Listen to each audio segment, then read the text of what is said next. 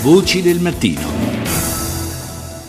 Continuiamo la nostra rassegna internazionale, parliamo di Bosnia, bandieri ed emblemi dello Stato islamico sono comparsi nelle vie della cittadina bosniaca di Gornja Maosa mercoledì scorso e sono state rimosse il giorno dopo su intervento della polizia. Il villaggio è di stretta osservanza islamica radicale, eh, wahhabita, come confermano le parole di uno degli abitanti, Edis. Ne mogu da trpim da neko nudi mojoj djeci alkohol, Non potevo più eh, sopportare che ai miei figli venissero continuamente offerti što je alcol o onaj, droghe. Venivano incitati continuamente a comportamenti indice- indecenti. Non ne potevo più e mi sono trasferito qui per la sicurezza mia e delle mie proprietà. E qui effettivamente ho trovato quello che cercavo. Questo è appunto il parere di uno degli abitanti eh, di Gornia Molsa. Eh, L'istituzione di una forza panafricana militare, andiamo appunto in Africa, comune contro Boko Haram, il movimento di estremisti islamici attivo nel nord della Nigeria, ma non solo ultimamente, è stata al centro di colloqui tenutisi ad Addis Abeba tra i ministri e i capi di Stato africani. à savoir élaborer le concept d'opération, élaborer le concept du soutien logistique et enfin Lavoreremo insieme su come mettere a punto le operazioni ed elaboreremo piani che assicurino anche un supporto logistico adeguato, come anche sugli obiettivi da raggiungere.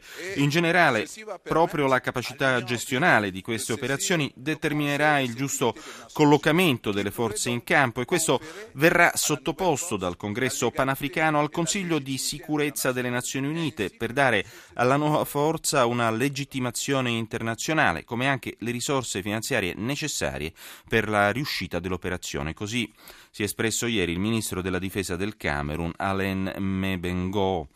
Spostiamoci a Gaza dove la decisione del governo egiziano di classificare Hamas, il movimento di resistenza anti-israeliano, preponderante nel territorio della striscia come gruppo terrorista sta provocando forti reazioni da parte dei militanti.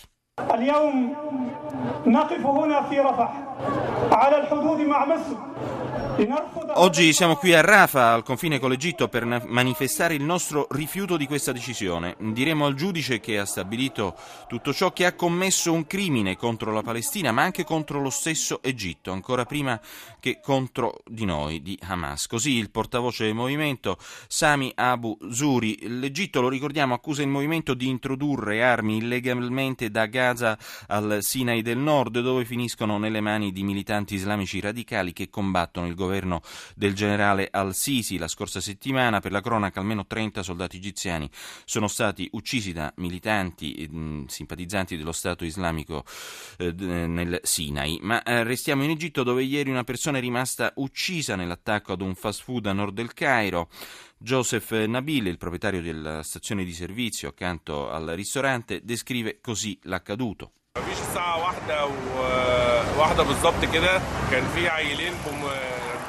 Era circa l'una del pomeriggio, ho visto due ragazzi su una motocicletta armati, sono entrati e un minuto dopo a loro si è unito un complice con una tannica di, in- di benzina in mano, hanno preso in ostaggio con la minaccia delle armi il personale e la clientela, poi il tipo con la tannica di benzina l'ha sparsa un po' dovunque, quindi hanno dato fuoco al locale andandosene. Allora ci siamo precipitati con le pompe dell'acqua per spegnere il fuoco, fino all'arrivo della polizia e dei pompieri. E parliamo di Egitto, lo facciamo con eh, Giuseppe Buonavolontà, corrispondente RAI dal Cairo. Intanto buongiorno e grazie per essere con noi. Nel tuo caso è buongiorno, no?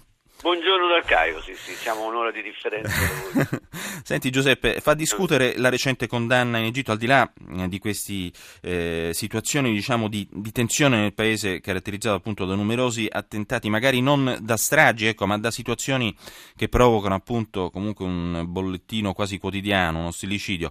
Eh, però partiamo anzitutto dalla recente condanna eh, all'ergastolo di 230 attivisti laici, protagonisti delle manifestazioni di protesta contro il regime dell'ex presidente Hosni Mubarak nel dicembre del 2011. Tra loro c'è anche la nota attivista Ahmed Duma.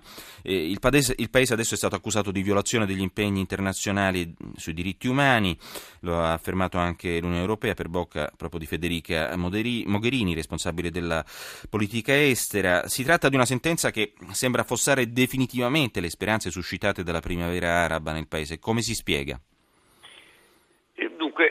Intanto si spiega col fatto che c'è qualcuno che è più realista del re magari in questo paese. I giudici eh, sono gli stessi dell'epoca di Mubarak e eh, molto spesso seguono anche gli stessi criteri. Una, eh, stiamo assistendo a una serie di processi eh, di massa eh, a cui assiste eh, l'Egitto abbastanza attonito, solo che questa volta, come giustamente ricordavi, non si tratta di fondamentalismi islamici, ma si tratta di una sentenza pesante, perché parliamo di 230 ergastoli, più condanne a 10 anni per dei minori contro eh, dei, dei, ragazzi, dei giovani che eh, manifestavano e che hanno organizzato la protesta eh, contro Mubarak, ma soprattutto contro la giunta militare che nel 2011 aveva eh, nominato a capo del eh, governo Kamel El Ghazouli. Loro hanno considerato questo gesto come un tradimento e in massa hanno organizzato delle manifestazioni nella solita eh, piazza Tahrir assaltando anche alcuni edifici pubblici. Senti, per quanto riguarda poi lo stato di eh, instabilità, eh, sette miliziani islamici uccisi ieri nel Sinai, eh, dove va l'Egitto, il più grande paese arabo comunque? C'è una, gra- una situazione comunque di irrequietezza politica irrisolta. Sì, il più grande paese arabo nel Mediterraneo, diciamo nel nostro eh, che si affaccia sul nostro mare, molto vicino eh, a noi. Ma eh, l'Egitto da una parte persegue eh, con la giustizia eh, in, ma- in, modo molto forte i fratelli musulmani e purtroppo le loro filiazioni ultra estremiste che sono il nuovo certo. sedicente Stato islamico che nell'Alto Sinai ha ha proclamato un proprio Stato, un proprio certo. eh, califfato eh, locale. Eh, probabilmente i mezzi con i quali eh, lo persegue, cioè contro i quali combatte eh, questo, eh, questo, fondamentalismo che sicuramente ha delle connivenze con Hamas, perché come dicevi prima cioè, è accusato di, cioè, sì, Hamas è accusato di rifornire di armi, non solo, molti dei terroristi che sono stati catturati erano palestinesi di Hamas, certo. quindi spesso sono delle azioni congiunte. Una situazione che certamente mal digerisce. È chiaro, è chiaro. Vabbè, insomma, staremo a vedere. Ma insomma. combatte come, come, se fosse un esercito. Ecco, qui non è un nemico eh, visibile il terrorismo, è un nemico che colpisce quando vuole, dove vuole e poi si nasconde. Quindi... Gra- grazie a Giuseppe Bonavolontà per il suo contributo, per il collegamento in diretta dal Cairo.